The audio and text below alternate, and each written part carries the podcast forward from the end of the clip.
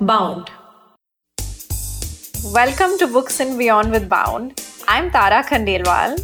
I'm Michelle D'costa. And in this podcast, we uncover the stories behind some of the best written books of our time and find out how these books reflect our lives and our society today. So tune in every Wednesday to enter a whole new world with a new author and a new idea. Yes, and after three years and two million listens, we are back with the power packed Season 5. With hard hitting questions and life changing books. So let's dive in. This episode is part of our branded series with Jaico Publishing House. Today, we are all set to unpack the deep truths about life hidden within the pages of the Gita with none other than Gopinath Chandra Das. He's written a book called The Power of Karma Yoga, and it has made Michelle and me see how we can use ancient wisdom to make our lives more productive. And who doesn't need that? And it has it has taught us how to select a cause worth dedicating your life to. And some of the questions that I hope that you as a listener will be able to answer by the end of this interview and by the end of reading the book is how to be purpose driven, how to choose your purpose, and how to transform yourself into a karma yogi. So let's find that out. So actually, Mr. Das has spent over 18 years in the monastery at ISKCON. Um, so this is situated in South Mumbai, which, uh, you know, um, and also he's been a Vedic life coach and he helps, you know, people improve the quality of their lives and what is interesting is his background is actually in science and technology. And he uses that knowledge to show us, you know, the Vedas in a scientific light, which is what I found very interesting. And, and also as a Catholic, this book for me was like a window into the Gita and the wonderful lessons that it actually provides. So, welcome. And I think the first question would be to you is, you know, can you share a little bit about your childhood and what drew you into this uh, way of living because you know you are an ISKCON monk, but you started off in a very mainstream career. You actually studied in IIT and you call yourself a technocrat, uh, and that is quite at odds, um, you know, with being a monk and with the kind of life that you're living. So how did that happen? Yeah. First of all, I thank you very much for having me here. So when I saw the list of podcasts um, that were previously done on this show, and uh, the kind of authors you have invited before i felt i was a misfit because i'm like kind of a first time author and so yeah thanks a lot. It's a great honor to be amongst uh, you. Uh, growing up i wasn't really particularly spiritual per se but yes i had a kind of a spiritual upbringing thanks to my parents. And a lot of questions. I went to a, a christian school for that matter. And uh, I got a lot of background from Christianity also what religion is all about and I had a fair understanding of what Hinduism was all about. But then circumstantially, when I grew up, I think it was somewhere in my genes perhaps because my grandfather is apparently a priest, was a priest, and everyone prior to that, all my ancestors were priests. So perhaps a little bit of spirituality was in my genes already. But then that came to manifest when I started preparing for my joint entrance examination for my JEE, which is the entrance examination to get into IIT. So at that particular point of time, I was finding it a little difficult to focus on my studies, etc. So that's when I turned to spirituality. That's when I turned to the teachings of the Gita. And uh, yeah, it helped me uh, improve the quality of my life in the sense that I was able to focus better and uh, yeah it helped me get into IIT also for that matter so uh, once I got in then I got in touch uh, with the monks in in this particular monk from this particular monastery uh, well-known names like uh, Gaur Gopal Das, Gauranga Das, like these are kind of they are well-known in social media circles. Uh, so I was inspired. I took my time around four or five five years of my journey in IIT. So I was doing my studies. I wouldn't call myself a particularly good student, an exemplary student, because I was like, uh, I was divided between spirituality and uh, technology, so to speak. So I was going through my studies at the same time contemplating on uh, what my future course of life would be introspecting uh, what kind of life would suit me and then eventually i decided at the end of my five-year course. I did both my BTech and MTech. That was called the dual degree course. So at the end of five years, I kind of decided that this would be a way of life that would suit me. Because even my mother, I think parents are the best people who are who can judge their children, who can take a good appraisal of what their children are good at. So when my mom uh, used to see me practice spirituality when I used to go home during vacations, she used to note that for the first time in your life, you're really putting your heart into something that you're doing, or else everything that I did was half-hearted. Even when I was studying for my joint entrance examination, it was like half-hearted thing kind of thing. So uh, when I heard it from my mom, I was kind of doubly convinced that uh, this would be my future course of life, and that's how I joined the monastery. And uh, I think that's about it. And then rest is history, as I said. I've, I've spent almost now 19 years, 19 years to be precise. I Wow. joined in November of 2004. Yeah. That's quite amazing that, you know, um, you did that considering that, you know, you went to IIT and it's good to know that your mother also supported you. So was there any expectation, you know, from you, from your parents, uh, you know, and when you decided that, oh, I want to sort of, you know, go ahead on this path of spirituality, were they okay with it or did they want you to sort of, you know, because I'm sure if I told my parents, uh, you know, I studied economics, and I, if I told my parents, I don't think they'd be okay with it. Yeah. See, uh, obviously they were upset initially and they tried to talk me out of it when I told them that this is my decision. They're kind of getting uh, a, sixth, they've got their sixth sense, right? Parents. They had that intuition that I'm going to take this decision in due course of time. So they were kind of mentally prepared. At the same time, meanwhile, uh, during my five years at IIT, I got my sisters also involved. So my sisters, when I told them my decision, they are much more receptive because they knew exactly what was I doing. And so they kind of helped me convince my parents also. So my sisters played a major role in helping me join and helping my uh, parents get over the shock, so to speak.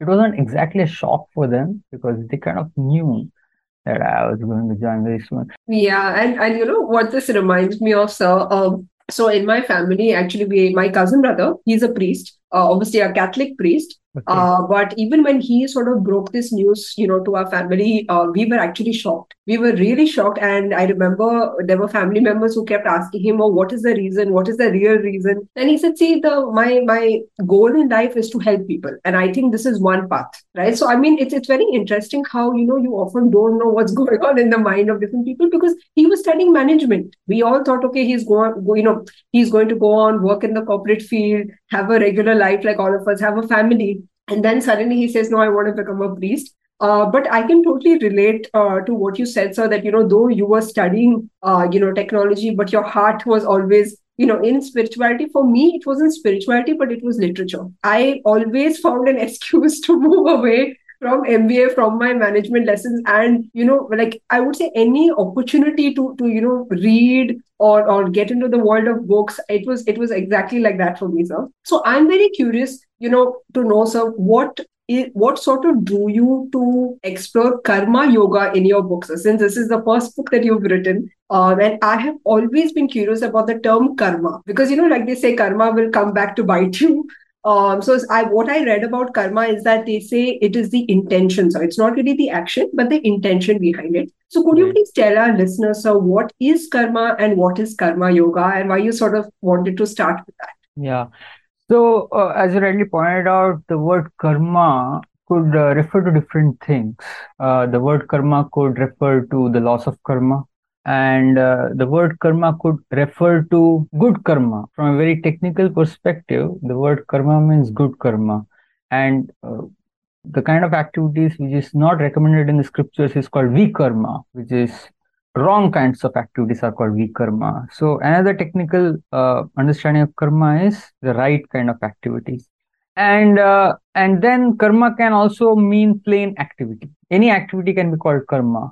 And uh, from that perspective, karma yoga, going by that definition, karma yoga means activity with a purpose-driven attitude. Uh, that's how I presented it in the book also. Karma yoga is activity activities which are purpose driven, which is not self centered, correct? Uh, and ideally, a person who's a karma yogi on the highest platform has got the entire universe in the center of his life. He's putting the universe in the center of his life rather than putting himself or herself in the center of uh, his or her life. And uh, that is effectively done by putting God in the center of life because God is the source of the entire universe. So that in effect uh, kind of summarizes what Karma Yoga is all about. You're purpose driven to serve God, and that means you're purpose driven to serve the entire universe, um, every aspect of the creation for that matter. So in the modern day world, we see that uh, certain people are philanthropists who tend to help the poor, and then there are environmentalists who try to upgrade the standard of the environment, try to make it more pollution free and things like that. So they are uh, catering to a certain section of the problem. But an ideal karma yogi is an environmentalist, is a philanthropist, is uh, every other kind of you know other centric person for that matter. Is all inclusive because such a person has put God in the center. Now, when I put when I speak about God, oftentimes people have a very narrow conception of religion so there are there's politics going on in the name of religion. There are wars going on in the name of religion, and so people they feel that religion is the cause of problems. If not consciously, subconsciously, a lot of people subscribe to this idea, and so people don't like the concept of God. And so in the modern day world, there is this understanding of uh, spirituality which is devoid of the concept of God at all. Spirituality which is about being good no, I like that idea, but uh, my understanding of spirituality is spirituality is incomplete without the concept of God. So, if you have read my book, you will know that I've been very open minded. I quote uh, Mother Teresa, for example, correct? And uh, uh I call Desmond Doss uh, a karma yogi for that matter, if you have read it closely. So, yeah, so uh, regardless of religion, a person can be a karma yogi that goes without saying. And why I particularly chose to write on Karma Yoga in my first book was because, oh, from my observation, I've been doing a lot of outreach activities uh, from the past uh, many years. And uh, people tend to relate to Karma Yoga better more than any other path of yoga. So when it comes to Dhyana Yoga, for example, they feel, yeah, there is um, a, uh, meditation is ga- gaining a lot of traction in today's world, I would say but nonetheless, uh, people understand that to follow the path of Dhyana Yoga, it's not my cup of tea. And uh, Bhakti Yoga seems to be too kind of sentimental kind of a thing. But Karma Yoga is something that people can connect to because most people of, of in today's day and age, they are hardworking. They want to know how to improve their personality, how to be more productive at the workplace using the scriptures. So I thought a book which addresses their needs um, would be an ideal book to start off with. How to be a person of this world and be more effective using the teachings of the Bhagavad Gita and uh, be a better person at home, be a better person at the office, at the same time be more efficient and more productive. So that was the goal of writing this book. I really like the way that the book, you know, it's for everyday people. It's for sort of people like you and like Michelle and I to sort of become better um, and to use sort of, you know, these things that were actually in the Gita. So a lot of the karma yoga principles that you talk about were first put forward in the Gita and how we can use that and become more successful in our lives while thinking about, um, you know, going ahead. So one of the examples that I really liked is the example of sports people and successful sports people, because those are the kind of people they're almost sort of superhuman, right? They uh, are able to achieve things that sort of you know a layperson can never achieve. And you talk about how you know they use some of the mindsets that you have outlined in the book to help them do this. So can you explain to our listeners a little bit more about those examples and how that relates back to karma yoga? Yeah. So basically you know uh, you're telling me to simplify a very complex topic here because the entire book is centered around i start off with uh, one particular uh, thought process and then kind of meander towards karma yoga from that perspective. It's a flow But nonetheless, I will try to answer your question the best possible way here.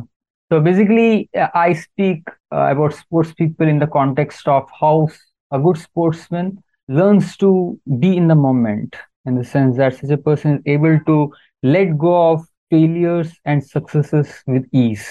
Because if a sportsman or a sports person for that matter hangs on to previous success or previous failure, it becomes very difficult for them to be in the moment. And for a sports person more than anyone else, it's very important to be in the moment. And only then and only then can they be most effective as sports people. And I would say this holds true for all professions that uh, being mindful, being in the moment is very useful for all professionals, not just sports people.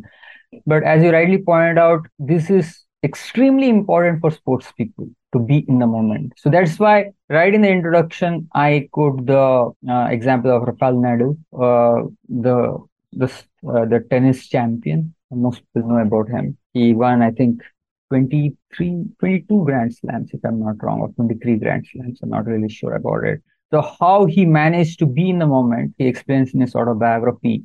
And I kind of uh, borrowed uh, his thought process and I kind of combined it with the teachings of the Gita and how a Karma Yogi stays in the moment, uh, how a Karma Yogi stays in the moment, understanding his or her spiritual identity. Now, a successful sports person somehow has it in his or her genes to live in the moment, and that's how uh, they're able to script their success stories. But the whole point of my book is we can also get there. Not everyone is born mindful. Not everyone has that understanding of how to let go of success or failure and to be in the moment. But how the principles of the Bhagavad Gita and how the principles of Karma Yoga can help help us attain that uh, level uh, to one extent or the other. We may not become a Rafael Nadal tomorrow by just you know, reading my book or something like that, but at least we know how exactly to reach there, even though we may not be there. And and I think there's the whole point of any self help book that uh, we may not have certain traits, we may not be born with certain traits, and how to imbibe certain traits into our personality by following certain procedures or certain processes or by adopting certain mindsets. And uh, that was my whole objective of writing this book. Uh, the power of Karma Yoga was how to you know develop that mindset which we may not be born with which we may not be gifted with uh, when we are born but we can train ourselves to reach there to become more mindful so that um, we can be more effective in our life journey regardless of which profession we are in and even when it comes to relationships for that matter interestingly some time ago i was you know reading uh, I, I, read a lot of self-help books by the way so i was reading this book on uh, uh, internet addiction i think it's called irresistible by adam alter I think you people are more into fiction reading, but I am. No, I actually love self help books. Okay. Yeah. So I was reading this book, uh, Irresistible, and there he gives the example. Some study was conducted wherein two people were in a conversation, and uh, in one part of the experiment, both of their mobiles was turned off. Okay, that kept their mobile, you know, it was beyond their reach. And in the second half of the experiment, they had their mobiles with them, they're nonetheless uh, communicating with each other, talking with each other. But in the second half of the experiment, it was found that their conversation wasn't really intimate. You're getting my point? Because the very fact that you got a mobile phone in your pocket kind of takes away from your attention. It sucks your attention. Even if there is a small kind of a beep on your mobile phone, there's a notification that has come. So you're in the conversation, but at the back of your mind, you're thinking, like what is that uh, uh notif- notification that I've got? Maybe it's an urgent notification or something like that. So, uh, so the point I'm trying to make here is uh, being mindful is very critical, even when it comes to developing successful relationship, intimate relationship, fulfilling relationship within this world. And when it comes to parenting too, being mindful, being in the moment is such a crucial factor, right? Or else you can't be a good parent. And I think a lot of parents are struggling with this in today's world. So being in the present, being mindful, this is inseparable from being a karma yogi. And I kind of explain this in the book, how the two are connected. And so And the extreme example of being in the present, one profession where being in the present, being mindful is absolutely mandatory is sports.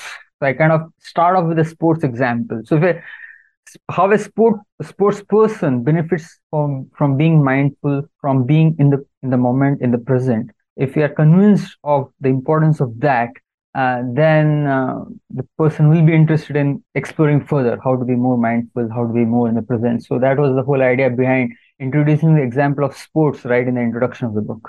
So while actually Tara loved uh, the you know anecdotes and the examples of sports people, in fact I liked the examples of the other people like people in different professions. So one one uh, you know example that stood out to me was uh, Mark Bustos, who's the you know hairdresser who was in New York and you know he was doing really well. He was successful, but then when he went back home, you know, in the Philippines on a vacation, he realized something is missing.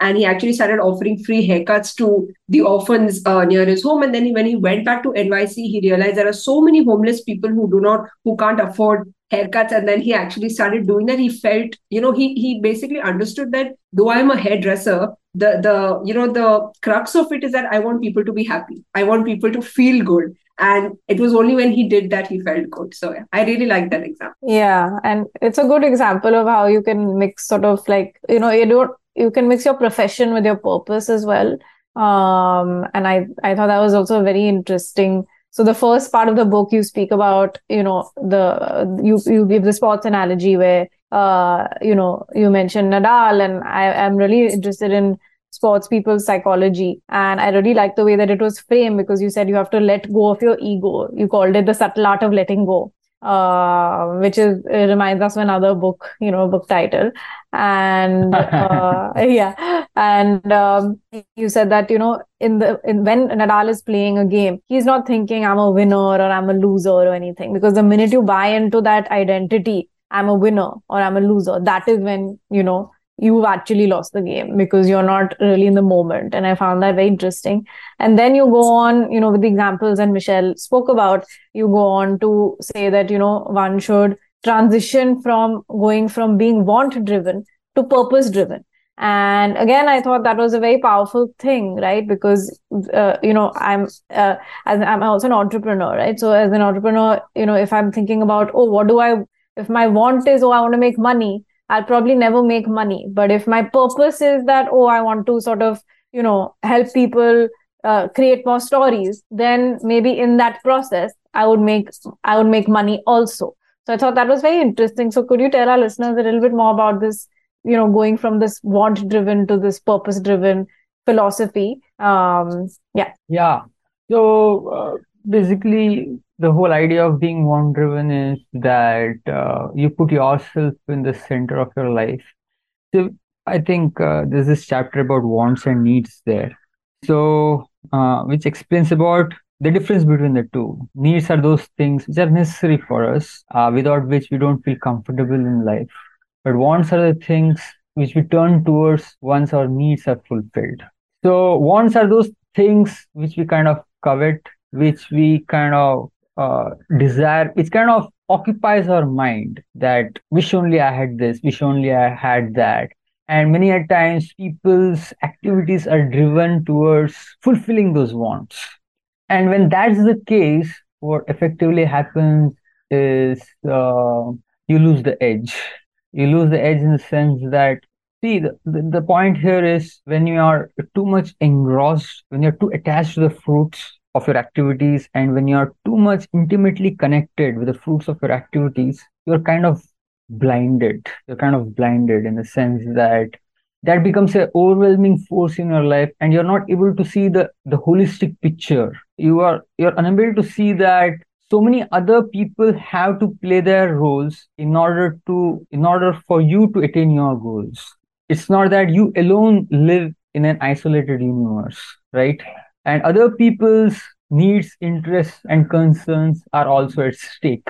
So when you're too much uh, focused on your own wants, what I want to gain in life, it's like but uh, inevitable that you'll step on other pe- other other people's toes. And uh, what happens then is, you know, you end up creating enemies, and you won't create a atmosphere congenial for your own success. But when you remove the thought from your mind that I want to be, I want to achieve something in life, and you put a bigger purpose at the very center of your life, uh, what effectively happens is you get a holistic picture of life. You see a life wherein other people also reside, and you take into consideration other people's needs, interests, and concerns. So uh, that's why being purpose driven is extremely important, regardless of who we are. As long to the extent we are want driven, uh, to that extent, uh, our uh, kind of our progress in whatever field we might be in is kind of curtailed.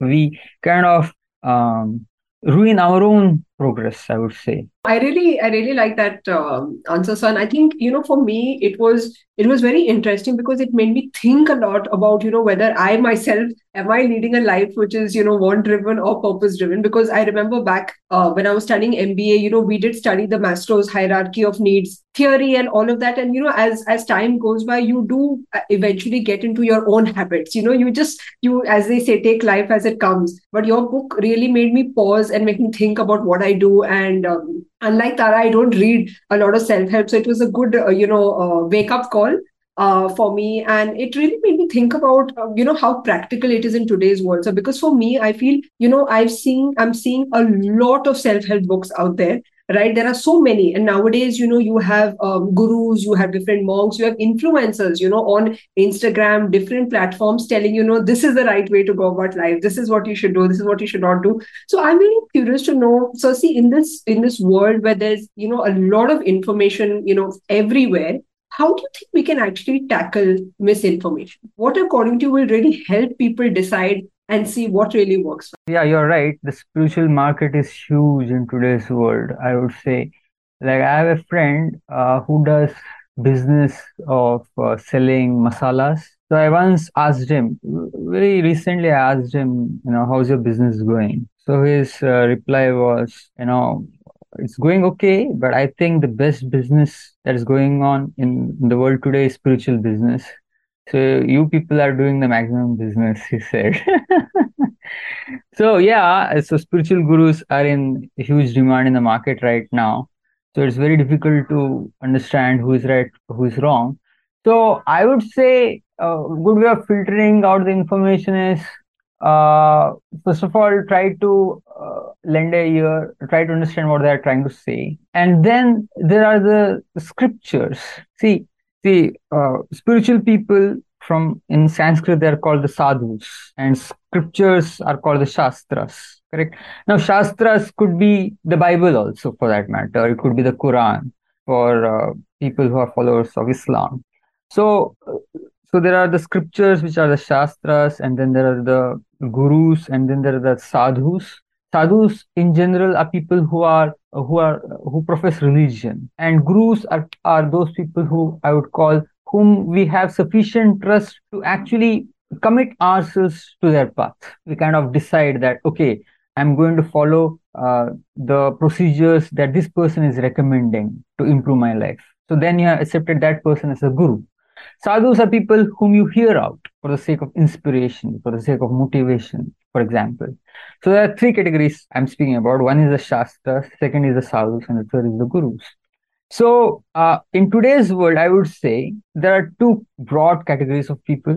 One category of people are those people who are who just follow any gurus and any sadhus that they come across. They just bow down to any sadhus, any gurus, or any godmen that they come across and uh, they just kind of blindly follow them many times. There's one category of people. And there's another category of people who say that, you know, I don't trust any godman, I don't trust any gurus, I don't trust any sadhus, eh, I don't trust any any person or any institution that professes religion or spirituality for that matter. I only follow the scriptures or the books which kind of speak about spirituality, which speak about religion. I would say these are two extremes.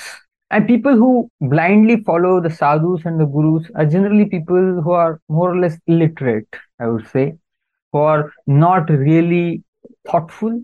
Of course, you know, I've come across people who are thoughtful at the same time, who kind of have this a tendency towards blindly following any sadhus or any gurus that they come across. But broadly speaking, in general, people who are less literate, illiterate, or people who are not really into reading so much, they are the people who, people who are less thoughtful. They are the people who blindly follow the sadhus and the gurus, whomsoever they come across, and they jump into any process and uh, they want to try out everything, each and everything that they come across. And people who are sharp, shrewd, thoughtful, very intelligent, those are the kind of people who kind of reject Godmen. Those are the kind of people who reject the sadhus, who reject the gurus, and who want to strictly stick to uh, the scriptures, the books. Correct.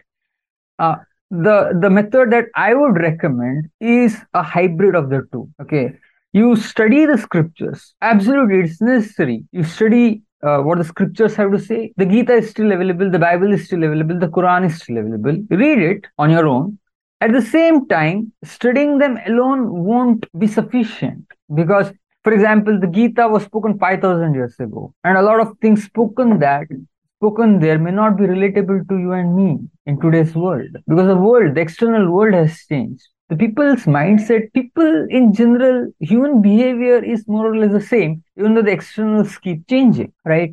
So uh, that's why when we simply study the scriptures or the books of religion, it could be the Bible, which is like, you know, 2000 years old, or the Bhagavad Gita, which is like 5000 years old.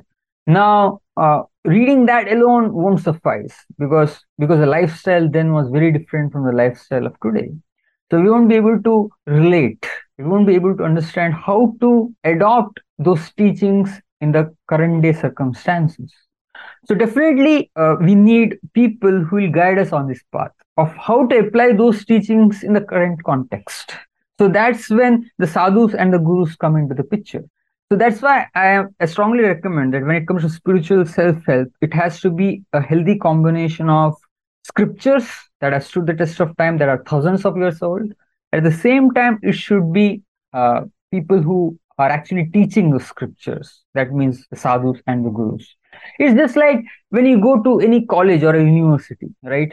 I remember the first uh, the first few weeks that I spent at IIT Bombay. Every professor that I came across seemed to be like a god. Like so much, they drew so much of awe, so much of veneration in the first few weeks. But then what happened as you went through your years, first year, second year, then you start gaining more knowledge about your particular field from the books of your particular field, the textbooks. And the more knowledge you gain about, uh, about your field from the textbooks, the more you gain knowledge about the professors, which professor stands where, correct? So then you realize, so this professor somehow, you know, purely through chance, uh, he has gotten into IIT as a professor, and this person really deserves to be a professor at IIT. And then you start differentiating. This is a good professor. This is not such a good professor. Correct. So the textbooks helps you uh, gain a proper understanding of uh, which professor stands where and who helps you understand the textbooks? The professors. Yes sir. And as you, i think this is a very good example a very practical example as you mentioned that you know in, in real life also the only way to understand is like you know there are there are texts there are scriptures all of that. And the way to sort of understand whether the person teaching it or the person who's who's preaching uh, sort of follows that or are they like inventing something new right? Um, which is which which is very interesting because it makes me think about all those cult leaders who start something new right? That's how you sometimes understand what is true what is fake and what you've done in the book says you've actually quoted the gita as it is right? Which which makes me really curious about you know how the book came about in the first place because we do know that these scriptures were written in another language way back you know because they're ancient scriptures. So the gita was written in sanskrit. We know the bible was in the hebrew and all of that. So i want to know you know how did you sort of make that knowledge that was available in the gita accessible uh, you know for today's audience and for example, what was your journey getting this book published? What was it writing it since it's the first time you worked on it? Yeah. See, I've been teaching the Gita for quite some time now. And so, uh, naturally, in today's world, if you want to teach the Gita, you have to make it more practical and more understandable, more relatable for people in general. So that's how I turned to reading books and that's when i discovered that one of my passions is to read books so i started reading a lot of books and, uh, and of course you know uh, one of uh, one of a good authors that i came across was ryan holiday So Ryan Holiday, some of the books that he has written is written are uh, obstacles are the way, ego is the enemy, etc. So he kind of combines uh, Greek philosophy with the modern self-help.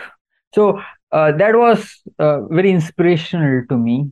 That uh, if I come up with something like this, wherein I combine the teachings of the Gita with uh, how people can apply it in their day-to-day life, I I thought it would be well received. So I would say Ryan Holiday is one of my inspiration when it comes to writing. So uh, he kind of showed me that it's possible, correct? So then what happened was I was into outreach, and while you're in the middle of outreach, we are out and about and we're busy all the time. But then there was this uh, COVID pandemic, and the pandemic hit me hard, maybe for good reasons. Uh, so it took me a lot of time to get out of it. As as such, I got a weak body by constitution, and post pandemic it took me a lot of time to g- regain my strength and during that period i couldn't uh, travel much i couldn't indulge myself in a lot of physical activities so i was kind of cooped up in my room and i was alone and i always had at the back of my mind this particular thought as i explained taking inspiration from ryan holiday that i want to write a book which kind of combines the wisdom of the gita with how to use it in the modern day world.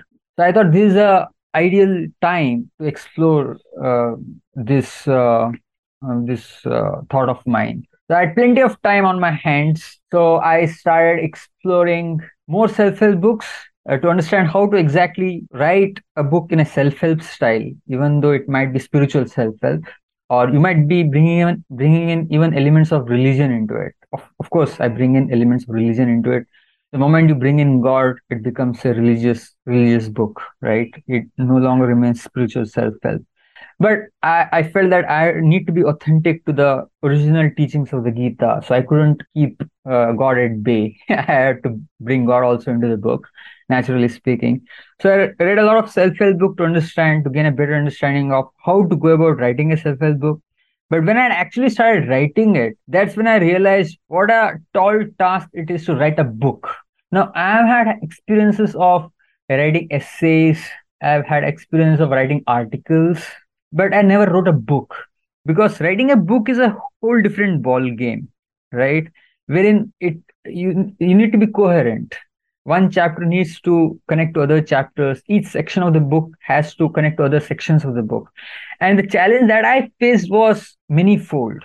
On the one hand, I need to be, I needed to be authentic to the original text of the Bhagavad Gita because I was quoting from the Gita. At the same time, I needed to draw from modern day examples. At the same time, the flow of the book had to be smooth. So only when I started the task, then only, uh, then and only then did I realize what a, a onerous task it was. In the sense that it was quite a challenge to do all of these things simultaneously. And then I realized then I realized what it means to be an author, right? What authors go through, what writers go through. So my appreciation for authors, my appreciation for writers, you know, kind of uh, increased manyfold during my journey, my own journey of writing a book. So then I realized that it was inevitable that if I had to bring in real life examples to make my book more relatable, I have to read biographies.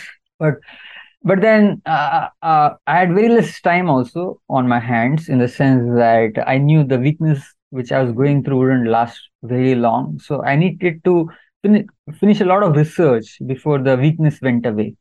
So uh, so that kind of helped me get out of my own head also in a sense it was very positive because people who have gone through that experience post the pandemic know what it is like it seems to be endless kind of you start feeling that you know i'm never going to come out of it kind of thing. So mine was a very prolonged kind of illness also. So uh, so dovetailing that time period uh, to write a book was like positively utilizing that negative time uh, to achieve something substantial which could be useful for the world. So i started researching and i thought the best way of researching was to first uh, go through biopics right then uh, I started reading a lot of biographies uh, based on the biopics that I watched. Then I came across So once you start uh, your reading journey, one book leads to another book, another book. You know it better than me, right? And then I collected a lot of stories. But then the next challenge was to get the right stories to convey the right message. That was a huge challenge. But uh, then serendipity plays a huge role in this. Creativity is a complex process, right? Sometimes you start off with the sensational story and uh, find uh, a teaching from the Gita which connects to it perfectly. And sometimes it's the other way around. You start with the teachings and then you happen to come across a story which connects to that particular teachings perfectly. So creativity is a very complex procedure, and I first hand realized how enchanting it is, how thrilling it is, and how satisfying it is. Right? You know, at the end of the day, once you're done with it, you look back and you say, Oh, that was awesome. Was it me who wrote that book? Honestly speaking, in the sense that, uh, you know, it's not that, you know, I would call my book a really great book. Maybe it's a decent book, but the point i'm trying to make is whatever I've written when i look back at it i feel you know wow was it me who wrote it? Because uh, because you know the ups and downs that you go through yeah. writing it it's so nice. But i'm sure that once i've written this one book it becomes much more easier to write more books because you get a lot of experience by writing once and those experiences they stay with you and you know how to apply it when you're writing the second book yeah. yeah. No, definitely. I really like that actually because I can relate to it. Like, you know, as a writer, I think this also ties up with the want driven, you know, versus purpose driven. So, so, you know, it's that satisfaction that you get. Of course, it's very selfish, you know, that you say, oh, I've written a book and it's, it's an accomplishment or that. But of course, the purpose is, is larger than that, right? Like you want the, the, you know, the words to help other people. It's, it's sort of like a larger purpose than just being the author of, of a particular book. Yes. Yeah. See, we, we, I, I was, uh, I was reading uh, or I coming across this, I came across this talk by Martin Seligman. He is considered to be a pioneer in the field of positive psychology. So he was, he was telling about three levels of happiness. One level of happiness is at a level of uh, the body, right? External, uh, gratifying the senses. That's how you derive happiness through that. And the next level of happiness is uh, the happiness that you derive through leading a life of engagement wherein you're actually uh, fully absorbed in the work that you're doing, right? Wherein your mind and your intelligence is fully occupied in the work that you're doing. That's the second level of happiness. Uh, and uh, and the third level of happiness is the happiness that you derive by leading a purpose-driven life, which I put across in my book. So by through writing the book, I experienced two levels of happiness. I would say the happiness derived through being purpose-driven, and the happiness derived uh, through you know through leading a life of engagement. Because while i was writing this book i was totally immersed in it. Like even while i was eating and i was walking and i was doing other activities at the back of my mind i was absorbed in the book.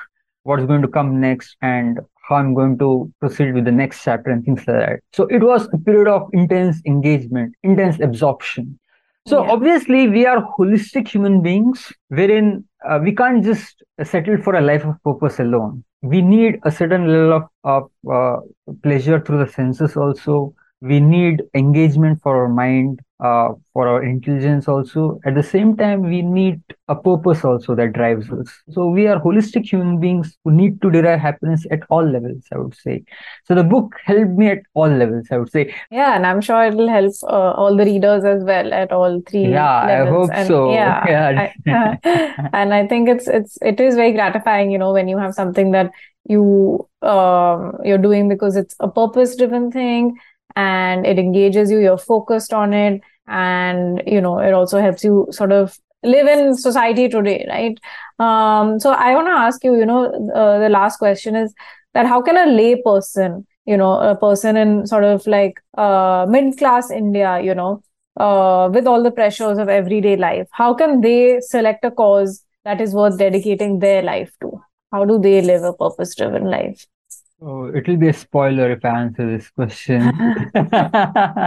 because uh, to be very honest with you, uh, the most satisfying part uh, for me personally when I was writing this book was uh, part three of the book, which was a section on in search of a worthy purpose, in search of a worthy purpose.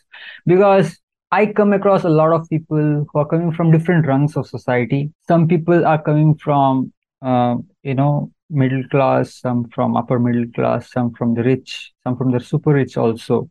And what I found was interacting with all these people, there are certain observations that I made, certain challenges that human beings go through is across the board. It's like it's not limited to a particular class of society.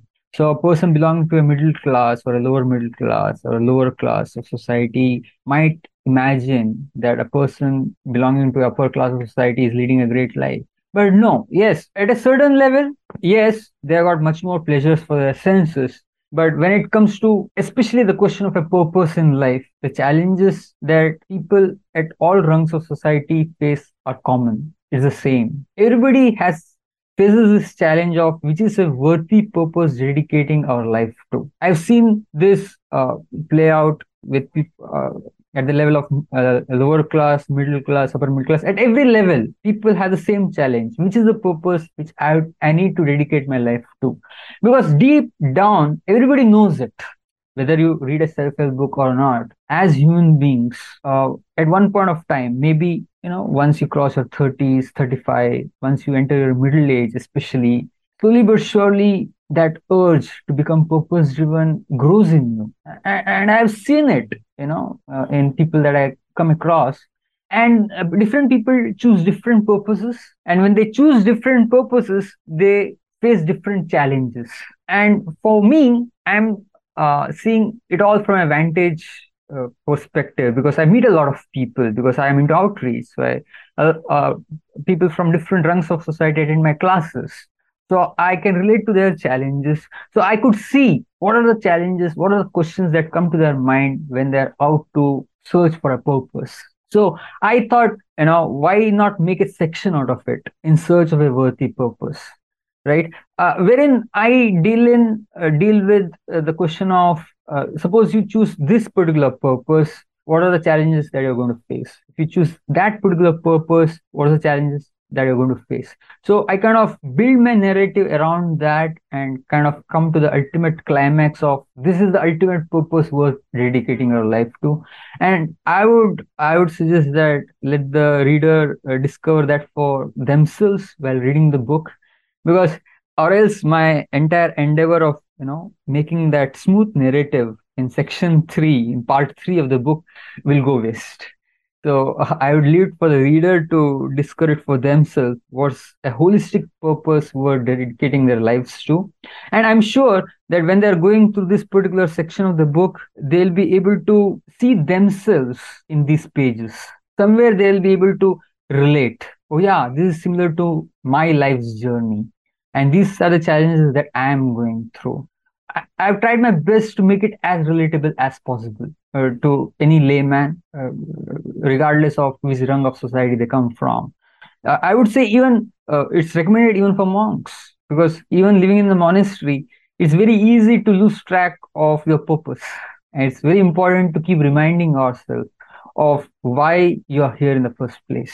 And uh, unless you keep reminding yourself of the purpose life becomes hollow in due course of time and you feel a void from within. And you know mm-hmm. and that kind of plays out on your health sometimes. Sometimes it plays out in terms of mental illness which is a growing problem in the modern day world. So one day i was thinking you know so i asked one of my seniors in the monastery a senior monk you know who is going to read my book you know i put in so much of effort into it. Will it be of any use to anybody? So he gave me a profound answer that even if it helps one person, your book is a success. And uh, I think it's going to help at least one person. That I'm damn sure about. So yeah. So I think uh, thanks, uh, thanks for your time. You have been very gracious host, and you made me feel very much comfortable and at home. I think that's your uh, what do you call it? What do you, what do you call it in uh, in, uh, in in terms of the corporate culture? You call it unique uh, selling uh, position yes usp usp yes. that's your usp you thank you your, thank you your host very much. comfortable you put them at ease so that they can speak from the heart. Mm. So I've tried my best. I, I hope you know got less work. It's our pleasure, sir. And I was just going to add that yeah, it is a you know journey of self discovery. So every reader who comes to the book will have a different uh, interpretation, will have a very different output than you might have envisioned. So that's what I like. I liked about the book. You know, though Okay. you know Tara and I agreed on a lot of things, I'm very sure we had our own takeaways. Um, Yes, so yes. to wrap up this interview, sir, we have a very short uh, you know, quiz round, which is our fun quiz, and then we have the rapid fire. So I'll be giving you options. You have to pick one, and no thinking is allowed. Okay, as as rapid as possible. Okay, one action that you return to to relieve stress: A. Laughter.